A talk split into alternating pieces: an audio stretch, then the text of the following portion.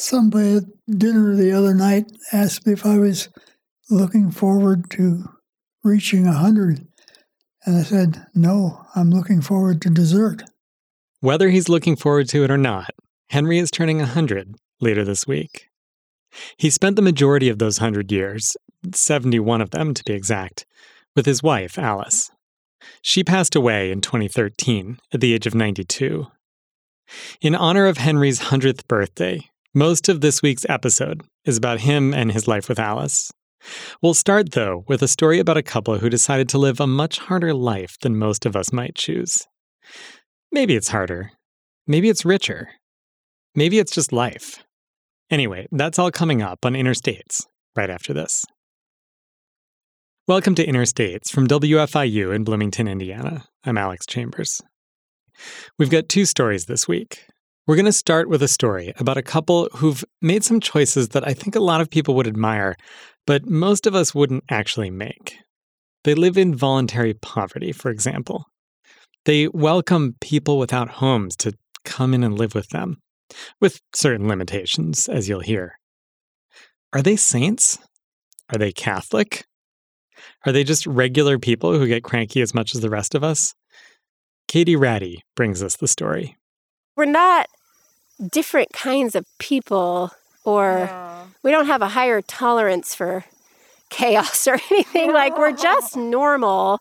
How do we get people to see that, like, they could do this too? And the richness and the depth of life that they would experience would be awesome. And hard in many ways it's a regular life. So there's all the joy and all the heartbreak that goes on with a regular life. And maybe a little bit more because there's so many more people. So uh-huh. there is a lot more joy and a lot more heartbreak i guess that was andrea martini eiler and she's one of the five adults and four children in the bloomington catholic worker community. She founded it with her husband ross over a decade ago.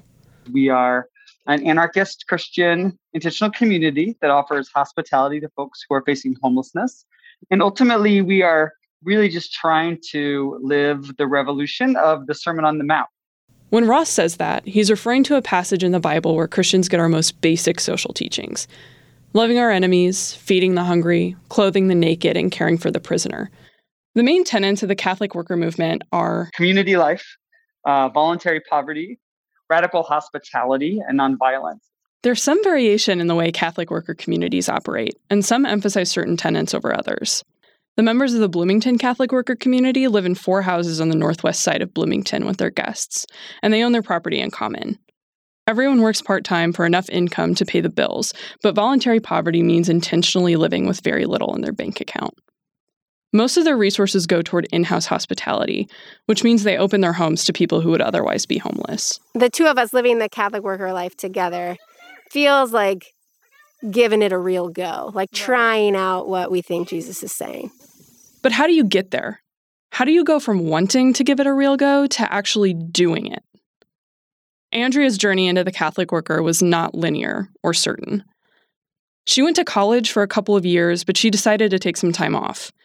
She joined a religious volunteer program similar to AmeriCorps, which placed her with five Catholic nuns in Connecticut. I lived in a, in a smaller house with five of them. They had a big mother house with like 80 of them, but I lived with five of them and I worked in their ministries.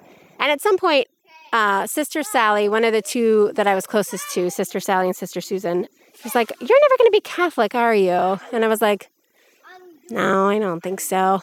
And she was like, Well, you should at least be a good Protestant and be a Catholic worker. and I was like, I don't, I don't know what that means. So she took me to the Hartford Catholic worker.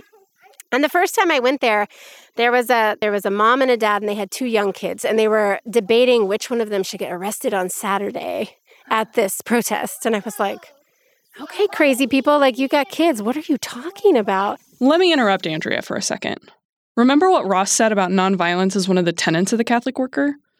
The movement was founded in 1933 by two Catholic anarchists, Dorothy Day and Peter Maurin. Since then, thousands of Catholic workers have been arrested for protesting every war since World War II, among other causes. Catholic worker parents try not to get arrested at the same time so that at least one of them is free to care for their children. Back to Andrea's night at the Hartford Catholic Worker. And then that night, the the dad who had made dinner, I stayed for dinner at the Catholic Worker and he pulled me aside and he was like, "So, I don't I don't recommend eating the mac and cheese because I did pull some maggots out of the dried noodles earlier. And I was like, oh my gosh, what is this place? And he was talking about how he had eaten, you know, you got all the stuff from a dumpster. And I was like, okay, this is crazy. I don't know why the nuns want me to be a Catholic worker, but this is nuts. That was my first taste of the of the Catholic worker. After she finished college, she rejoined the volunteer program that she had done before. She lived in a house with five Catholic brothers. But where the nun's house was amazing, this house was terrible. She thought that she never wanted to live in community again. But that was the year Andrea met Ross. So I I went up to Chicago to do a year of volunteer work after I graduated from college. And so I moved up to Chicago and I was with um, the Claretian brothers and I was going to live with a few other people my age and work during the day at these volunteer places. And um, the first day that I was there, one of the brothers, we were walking along the lakeshore and he was asking me about spirituality and religion. And uh, he said, huh, see, it does, doesn't sound like you're Catholic. And I was like, no, I'm really, I'm really not. And he said, you know what you sound like? Have you ever been to a Quaker meeting? You kind of sound Quaker. And I was like, I don't, I don't really know anything about the Quakers. He was like, I'll take you tomorrow. So Sunday, he shows up and he's got his whole like brotherly garb cassock thing on and took me to Quaker meeting where no one else was wearing Catholic brother garb. and uh, so he took me to the meeting. It was delightful. And then uh, 10 minutes in, somebody walked in, you know, 10 minutes late. And I looked up and I was like, oh gosh, that guy's real cute.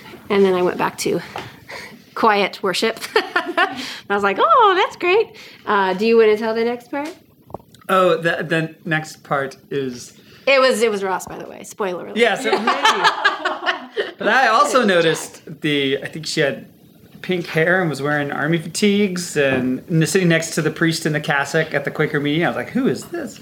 And so then afterwards, during the coffee hour, I'm talking with with the brother, and he uh, he says, "Hey, I'm teaching an RCIA class, which is the like join the Catholic Church class. Do you want to take it?" now?" I was like, "No, because I don't want to join the Catholic Church." and he uh, said, uh, "Well, too bad, because the only person who signed up for the class so far is Andrea." And I said, "When's that class again?" so I took the class just to meet the girl, and it worked. At that time, Ross was a graduate student. He was volunteering at Su Casa, a Catholic worker house on the south side of Chicago. Su Casa began as a house for victims of torture from El Salvador, but by the time Ross was there in the early 2000s, it was a house for undocumented immigrants, mainly women and children. I started volunteering there, and I didn't know a word of Spanish, but I was like, I was like, this isn't going to be a problem, and in many ways, it really wasn't, you know. Um, so I sort of threw myself into this into this language barrier, which was um, which I did. I started studying Spanish not long after, and I didn't live in that community. I just would mm-hmm. stop by one day a week to volunteer. And what did you do when you were there? What did I do? I swept. I did a lot of cleaning. I feel like they had like I answered the phone. They had like oh, they had house yeah, shifts. Yeah. Like you had to be on house, so I'd be on. Ross said he felt compelled to put his faith into action and live like the saints lived from a young age. The Su Casa Catholic Worker House was a place where that calling felt answered. While he was in graduate school, he found himself spending more and more time there. I felt really compelled. Like, I need to, for every hour I spend in the library, I should spend this much time with real people in poverty and on the streets and, um, and try to match my academic book learning with the, a real experience of um, humanity and and whatever you can learn about the mystical body of Christ from from people, and then just slowly over time the that that equation of time spent reading books to time spent working with people got pushed farther and farther and farther. I was spending less and less time at the Regenstein Library and more and more time at the Catholic Worker until it just felt like uh, a kind of a clarity of vocation. After a while on the south side, Ross and Andrea moved to the north side of Chicago and were closer to St. Francis House. So he was starting to volunteer there and then started talking about moving in there. And I was like, no, I'm not doing community. So then we moved four blocks from them. and he would go over, and I would go over like every now and then and just hang out, but I was not volunteering there. Uh, and then after a, almost a year of living near them, then I was like, okay, these people aren't as wacky as the community I lived in that was terrible. So we could try living there. So then we moved into St. Francis House, and that kind of started our Catholic worker tenure. And then, so we lived there for a couple of years. And then when we got pregnant, we were like, well, this isn't the best place to raise kids. So we thought we would craft a place where you could do the Catholic worker and raise kids. In 2008, they moved to Bloomington to do just that. There have always been kids in the Catholic worker, but they're not usually in the communities that house guests. How do we do this with the priority of keeping these children safe? But when you have the priority of keeping children safe, you can live in fear and build up lots of walls that don't lead to them having a meaningful life or interaction with the world. So, mixing the priority of keeping them safe, keeping their bodies and minds and hearts safe, while showing them a life of caring for other people. Nikki was one of the guests who lived at the Bloomington Catholic Worker last fall. She was really protective of the kids. She would chase after them if they rode their bikes too close to the road. The day I was there, Nikki treated Andrea and Ross's daughter to a facial and did her nails. Nikki moved in after being incarcerated. She told me that in prison, she had no agency and felt anxious and afraid all the time. She asked God to give her a safe place to go when she got out. She moved into the Catholic worker house where not only shelter, but also toiletries, food, and love waited for her. First time that I came, it was around almost Christmas time. Okay. And um, I came in and the Christmas tree was done, and it was right here in the um, front day room where we have our plants at right now. And um, when I seen that, it was um, a warm, loving, comfort feeling right there. And I was like, this is like home right here to me. And I was settled. That's when I was settled.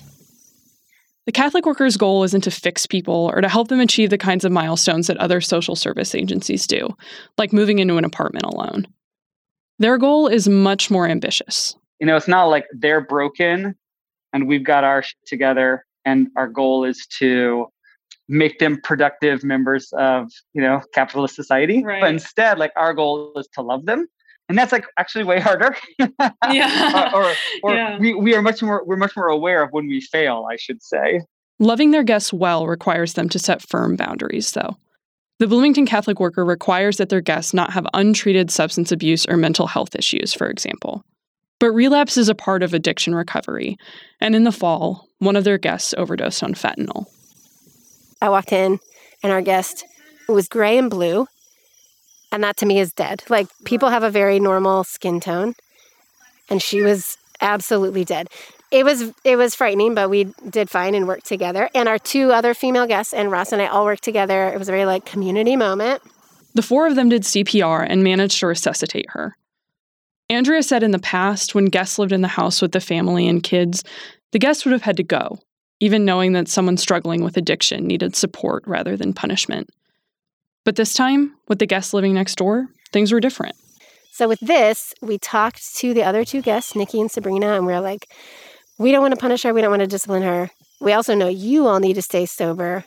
We've decided that if she went to an inpatient rehab for a full month, she could come back and try again. But we don't want to do that if you two feel like, no, no, no, she overdosed, I want her out. We don't want to step on your toes about that. They were both very much having lived different, you know, addiction lives themselves they were like, yeah, no, she just needs love and she has no one sober in her life. If she can go to rehab, that would be awesome. And then if she could live through rehab knowing I have a safe place to go after rehab, that would be great. And we should love her. well. And, and this is like our guests, like teaching us, right? They're like, no, no, no, yeah, you shouldn't be asking us this. You should be telling us this is how we love someone. You know, I was like, oh, okay, good idea. Um, so that's what I'll say is the beautiful part is we were able to be like, there was an effing heroin overdose in our homes.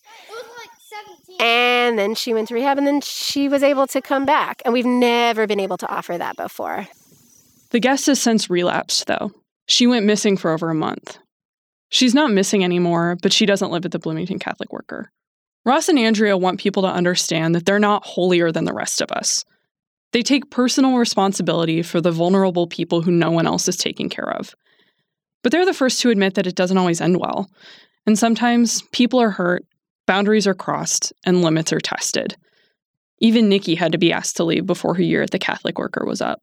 when you when you develop the practice of assuming responsibility for other people when you say um, i'm not passing the buck but like it's I'm going to be the stopgap. I'm going to try to help this person. This person is my responsibility.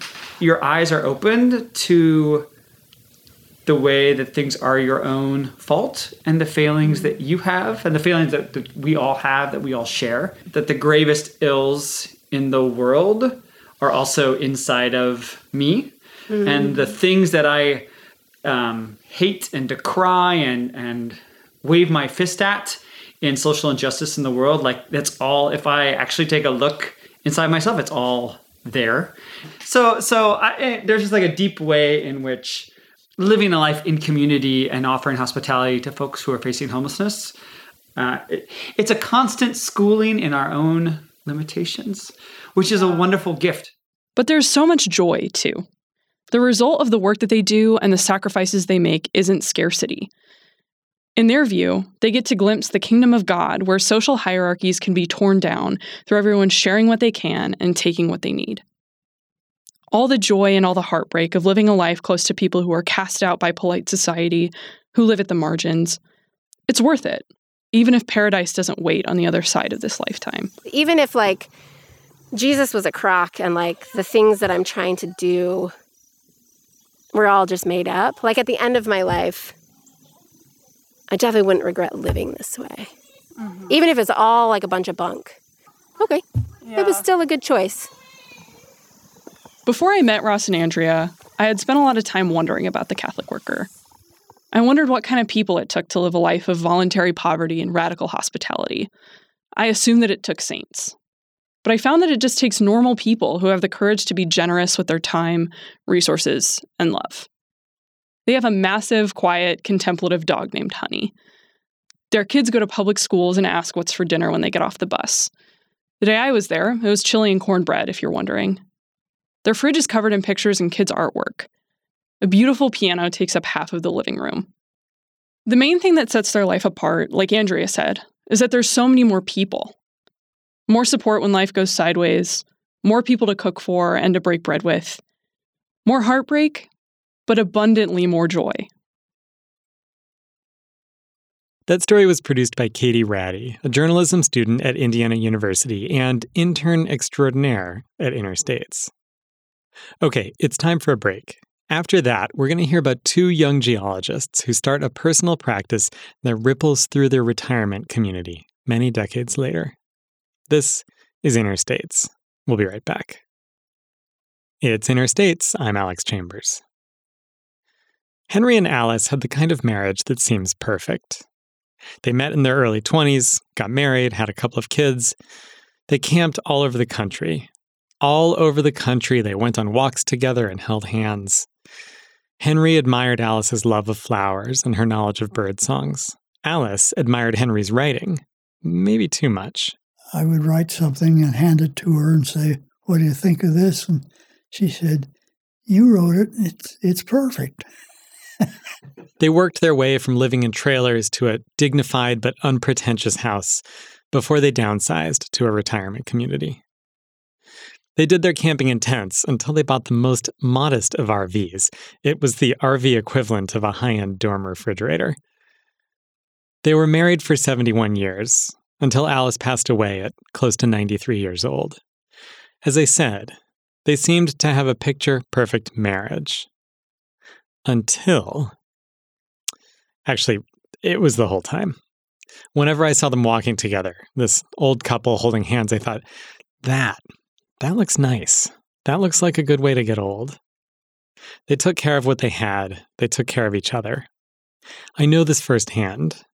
I've known Henry for over 20 years. When I was in my 20s, he taught me how to build some really nice bookshelves. That was just after I married his granddaughter. We're not married anymore, but I still call him Grandpa, or Gramps if I'm around my kids, who are his great grandchildren. Henry was born in 1922, Alice in 1920. But we're going to start about 20 years later.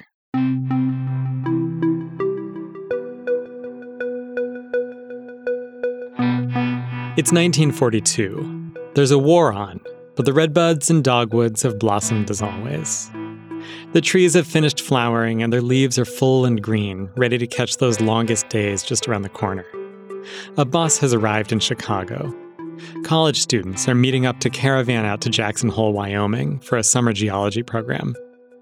Henry's a Haverford student, but he took the train from his parents' place in Terre Haute. Stayed overnight in Chicago and was to meet the caravan on the campus of University of Chicago. So I was there with one of the Chicago profs and two girls from Chicago who were going to join the caravan. And they immediately stuffed me and my baggage in the back of a station wagon. And I looked out and I could see this very vivacious girl making sure that all the girls in the group knew each other.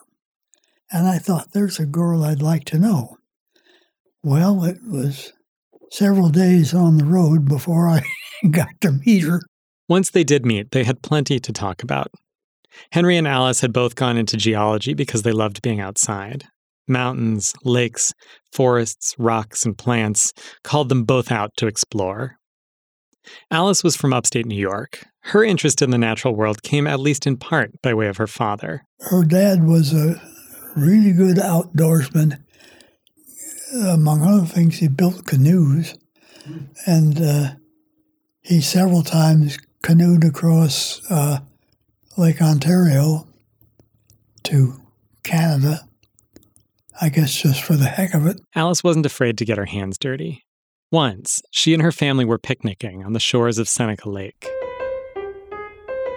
The kids finished their sandwiches and, licking the mayonnaise off their fingers, they went to explore the woods. One of them shouted, Look! The others came over and saw a dead raccoon, flies buzzing around it. They all agreed they had to bring it over to show Dad. Well, Alice had three brothers who were two years older, two years younger, and five years younger than she, and none of them would touch it. Well, she gingerly picked up the tip end of the tail, and the tail came right off. so I don't think Dad got to see the dead raccoon.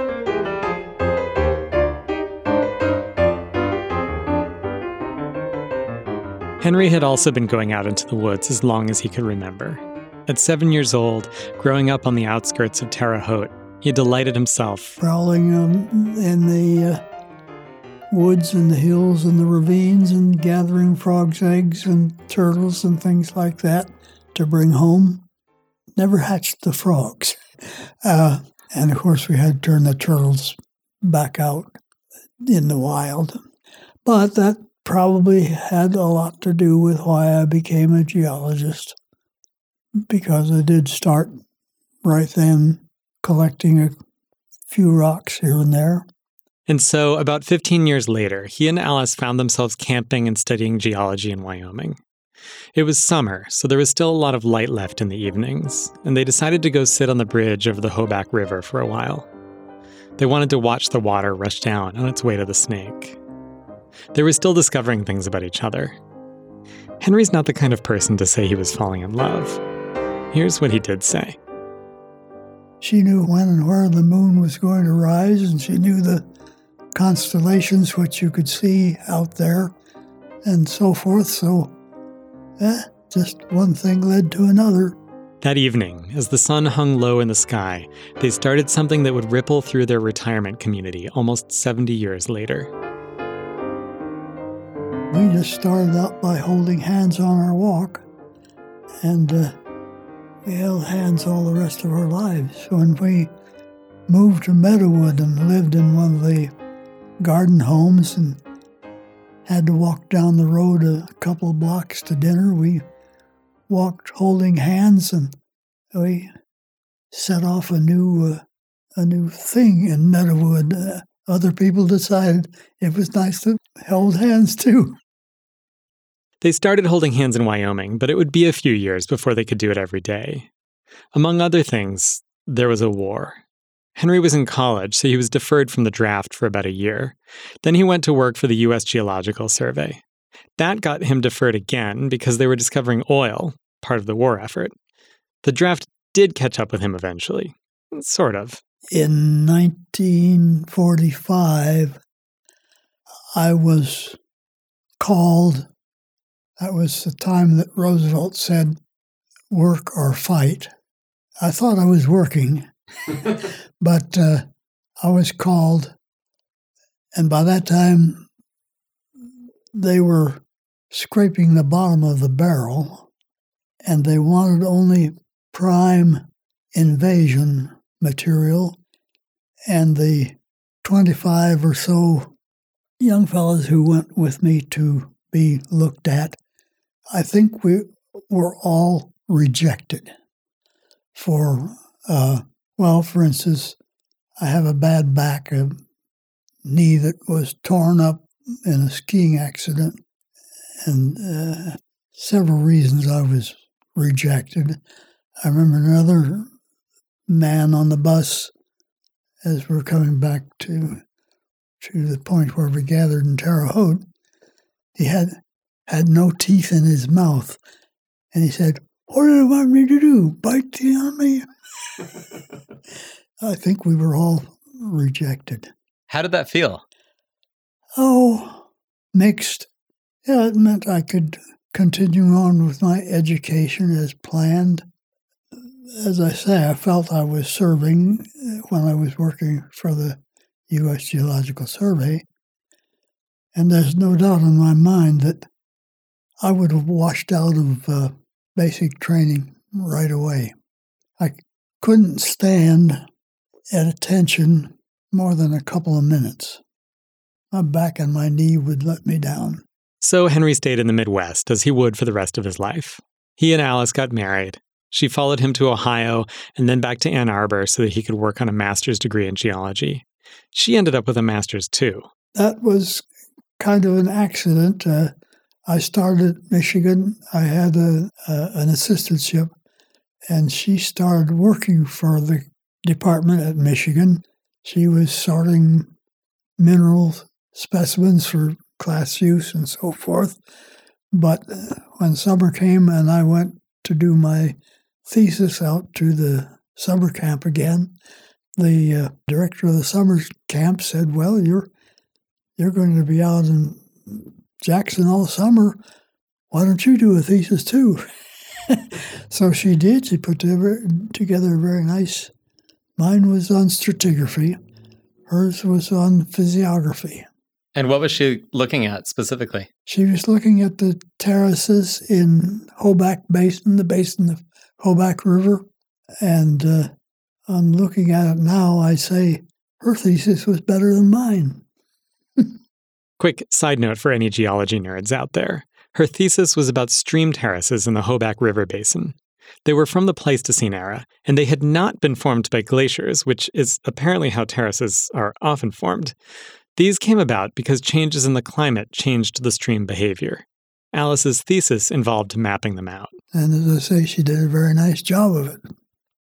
But uh, when we went to Penn State and David came along, that was the end of her intentions along that. They had to be deferred. I wonder what it meant to her, deferring her intentions on the arrival of their first child. What would her plans have been? How do we make peace with the choices we make? Alice seemed to be at peace in the years I knew her, more so than most people. What do you have to let go of to get there? In any case, she was letting go of some things and gaining others as she went with Henry through his career. He taught college level geology, then went for a PhD at Ohio State, and ended up with a job at the Indiana Geological Survey in Bloomington. Remember what I said about their modesty? For their first few years together, they lived in trailers. Henry was still working for the U.S. Geological Survey. I was sent out to Wyoming, where there was no place to live, and it's obvious that I was going to get moved around. So we bought a what was then called a trailer house. It was supposed to be 21 feet long, but that was from the tip of the tongue to the back of the bumper, and the box was actually about 18 feet. So it was really compact living. That tiny house would have been pretty stylish among a certain set in the 21st century. They took it with them to Dubois and Laramie and Ann Arbor, and then to State College, Pennsylvania. But when it came time that our son David was coming along, when we were in state college, we had to buy a, a bigger trailer house, which was all of 24 feet long. It was uh, more up to date. The fir- first one had had a genuine ice box. This one had a refrigerator, but it had no other no other plumbing. I had to haul a tank of water. We have pictures of Dave getting his bath in the kitchen sink, which was the only place we had such a device, and no toilet, no washroom in the trailer. They moved again to Kent, Ohio, and they were finally able to buy a house that was built on the ground. It was brand new, 20 feet by 30, also tiny. But we survived in it. Then they moved to Bloomington. They got hold of an antique house that they could fix up together. Life unfolded according to plan. Alice, with one master's degree so far, took care of the kids in the house. Henry, with his doctorate, worked at the Geological Survey. They had two kids at this point. Dave was a first grader. Bonnie was four. And uh, Alice heard Bon talking to her new friendly neighbor. My dad's a doctor, but not the kind that does anybody any good. All those years, they kept getting called outdoors. They took the kids and camped all over the country. Camping with kids took some getting used to. When Dave was about three, they went to the Door Peninsula in eastern Wisconsin. We slept in the car. We had a camp stove and a camper camp ice box, so we had very minimal equipment. But we spent the better part of a week in Door County in the fall, not when the not when the spring flowers were out. And so that was Dave, age three maybe. That was his first experience camping. I particularly remember we took our Coleman lantern and we were walking to go to the bathroom before we went to bed. And Dave enjoyed the monstrous shadows in ahead of us uh, because I was carrying the ladder down about my knee level. And all of a sudden he raised his arms and said, Woof! Scared me half to death. but didn't scare him. As Henry said, they didn't have a lot of camping equipment at the beginning there. They spent their first vacation away from Bloomington in the Black Hills with a very minimal tent. The kids slept in the car, and uh, in the middle of the night, I was awakened with the horn going off. Bonnie was sleeping in the front seat, and she'd got her feet tangled in the horn ring. so I had to make an emergency run. Uh, and they were both good campers. We got bigger and better tents that would hold the four of us and so forth. And, uh, oh, went as far as the Canadian Rockies. Maybe, yeah, we went clear to the west coast with them. And I once counted, I had a map that had all the national parks, national monuments, national historic sites, etc. And I looked at that and found that Alice and I had been to 200 of them for at least a at least a uh, lunch stop and a hike around. Was there a particular trip that was that like really stands out in your mind? Well, it's hard to say because I I find things to do, things to learn in every corner of this country. Hmm. We've camped in Florida, we've camped in Maine, we've camped in Newfoundland, we've camped in Alaska, we've camped in California, and places in between. And uh, I just love the whole country. Could go any place right now and enjoy myself. Huh. But I can't. But maybe you can, right now as long as you're back after the break. This is Inner States.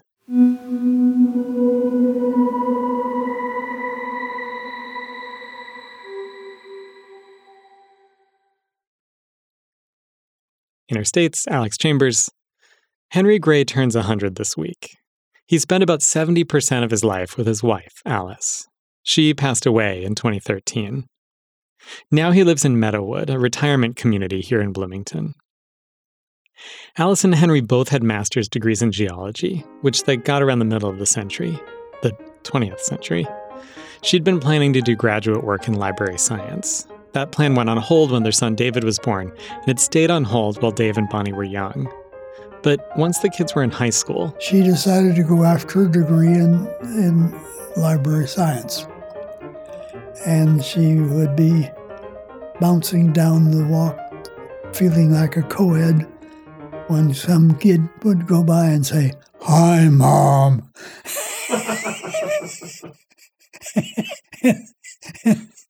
and there went the illusion. Alice finished her library degree and worked for the package library on campus. You could write in with a question, and the package library would put together a bunch of articles, I should say, a group of articles from uh, magazines, newspapers on that subject. And uh, I guess maybe school teachers or maybe maybe high school students did that sort of thing, preparing for term papers, maybe or something right. like, or maybe preparing for a whole course, high school course. I don't know. It earned them some extra money, helped pay for the kids' college and all, but it probably also felt good to do something she'd been planning on for years, even if she only wanted to do it part time. As Alice and Henry's horizons expanded, so did their houses. They went from that 18 foot trailer to the 500 square foot house, and eventually to their last, a farmhouse on the outskirts of town. I'm actually not sure why the houses are turning out to be such a big part of this story. I guess it's part of how you make a life together, sharing that space, that structure. I think, as much as they loved traveling around the country, home was also really important to them. Both their adult children settled in Bloomington. They still celebrate holidays and four generations of birthdays together. Also, I think Henry and Alice both liked taking care of their houses. So when they came across one on the outskirts of town, surrounded by trees, Alice thought it was worth a visit. The house was advertised in the paper, and I was reading the, the ad to her. She was doing something in the kitchen, I think, and she said, I know that house. Let's go see it. So we went out right away to see it, and uh, I think we were the first ones to look at it. 10 o'clock in the morning. When we were back in our house in Park Ridge, the lady phoned and said they wanted us they wanted us to have the house. And they lowered the price a little bit. And uh, I was trying to think where we're going to get that money where when Alice turned to the phone and said we'll buy it. And so we were out there on King Road where she counted 120 species of birds that were in the yard in the trees that we saw fly over or that we heard. She was good at that. I never. Now I can identify a few of the birds that I see here, but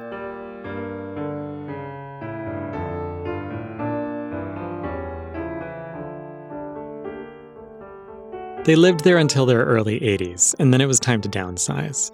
They packed up their books and paintings. Some went to their family, they donated others, and they kept some for their new, smaller space. They walked hand in hand down the road to dinner, set off a trend. They got visits from their children, grandchildren, great grandchildren. And then, in 2010, Alice got a diagnosis lung cancer. She never smoked, but there about 17 other ways you can get lung cancer, radon being one. We probably lived in at least three houses that may have been strong on radon be- before anybody knew about it. Anyway, when she was diagnosed and given the probability, I forget what the probability was, she said, Well, we all have to die of something. And she planned to live to be the age of her parents, which was 92, and she lived to almost 93. But aside from the cancer, she was programmed to live longer than that. My mother was, well, a complainer. She always had to see the doctor about this or that. Uh, and she was complaining about stomach problems, and the doctor was giving her this and that and the other.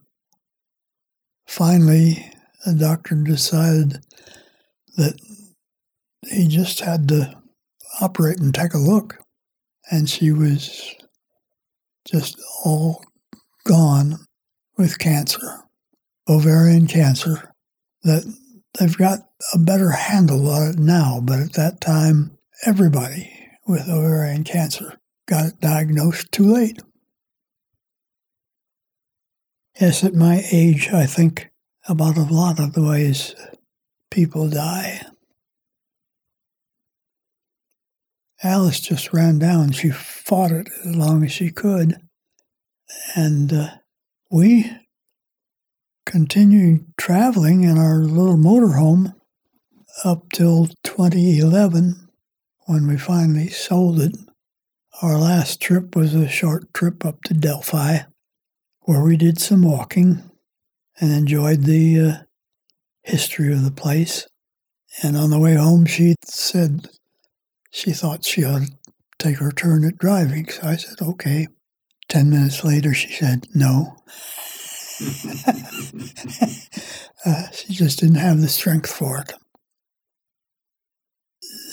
She, of course, got to the point where she had to use a walker, and uh, her cancer was inoperable. She got some radiation treatment, but it got away.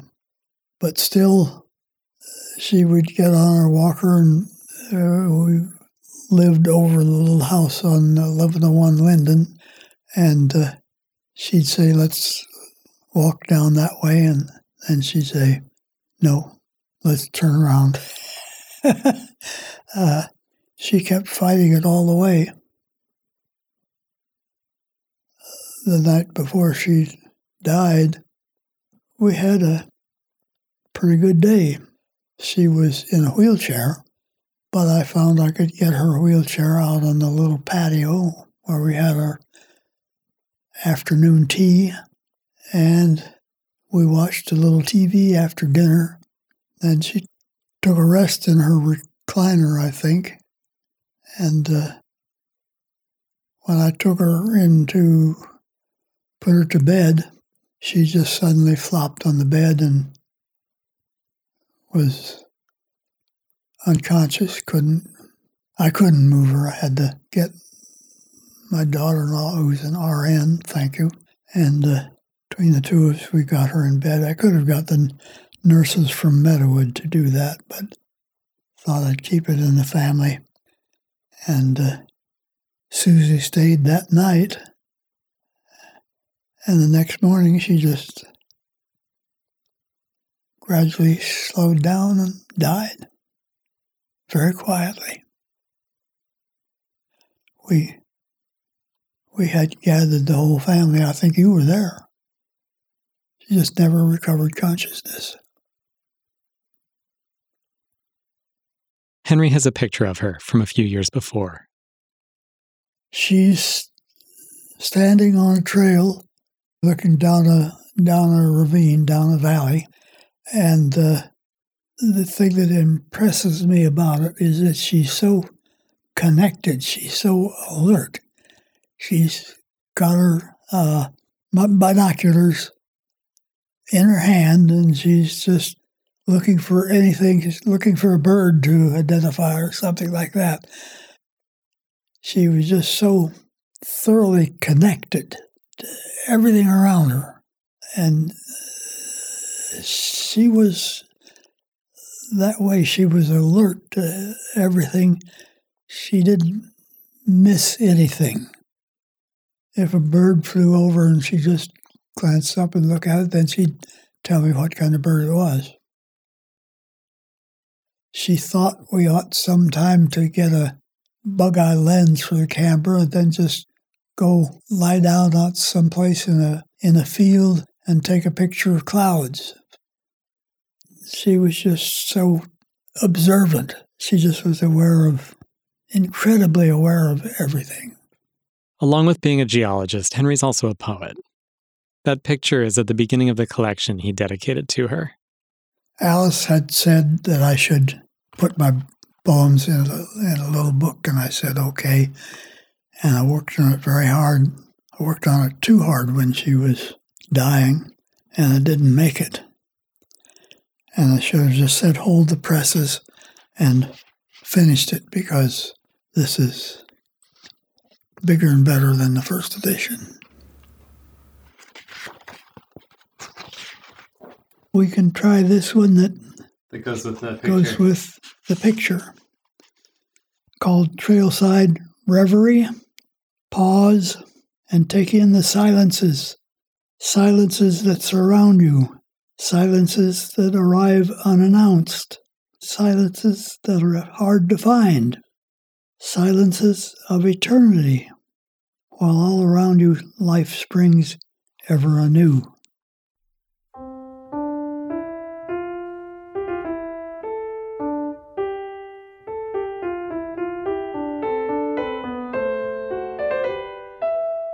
If you live long enough, the silences expand. When he was younger, Henry wrote another poem about how his horizons enlarged from his mother's arms to his bedroom to when he finally got out of the house and found infinity. Well, my horizons are closing in now, and uh, I haven't found a good way to express that in my poetry. But, as he says, you have to play the hand you're dealt. And that's just the way it is.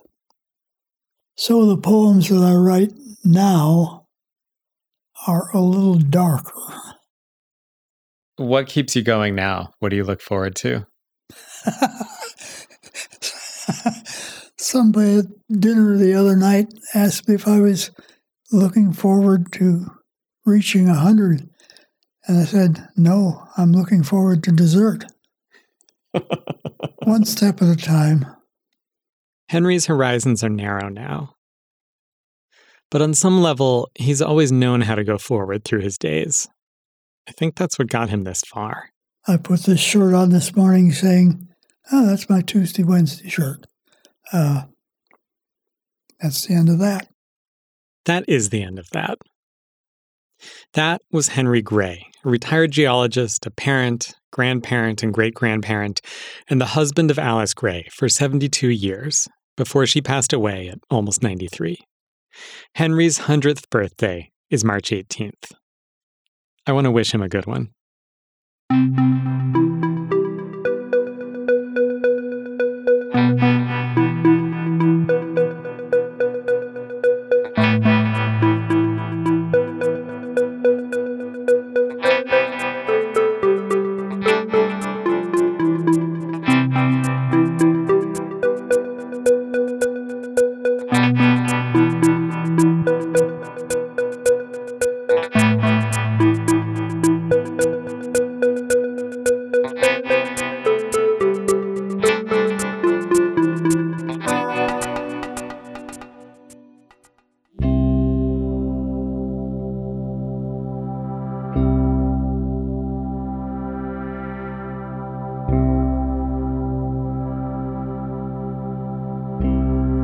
Listening to Inner States from WFIU in Bloomington, Indiana. If you have a story for us, or you've got some sound we should hear, let us know at wfiu.org/interstates. Speaking of found sound, we've got your quick moment of slow radio coming up. But first, the credits.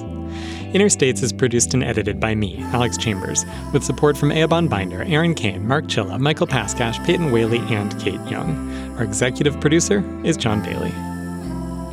Special thanks this week to Andrea and Ross Martini Eiler and their guest Nikki, Kaity Radde for making the story, and Henry Gray. Our theme music is by Amy Olsner and Justin Vollmer. We have additional music from the artists at Universal Production Music and Ramon Monraz Sender. All right, time to take a minute and listen.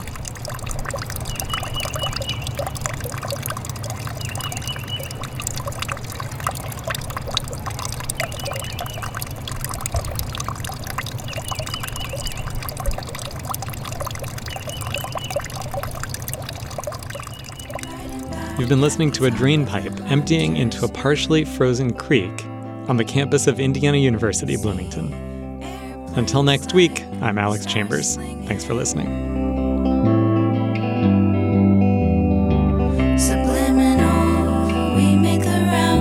Soon.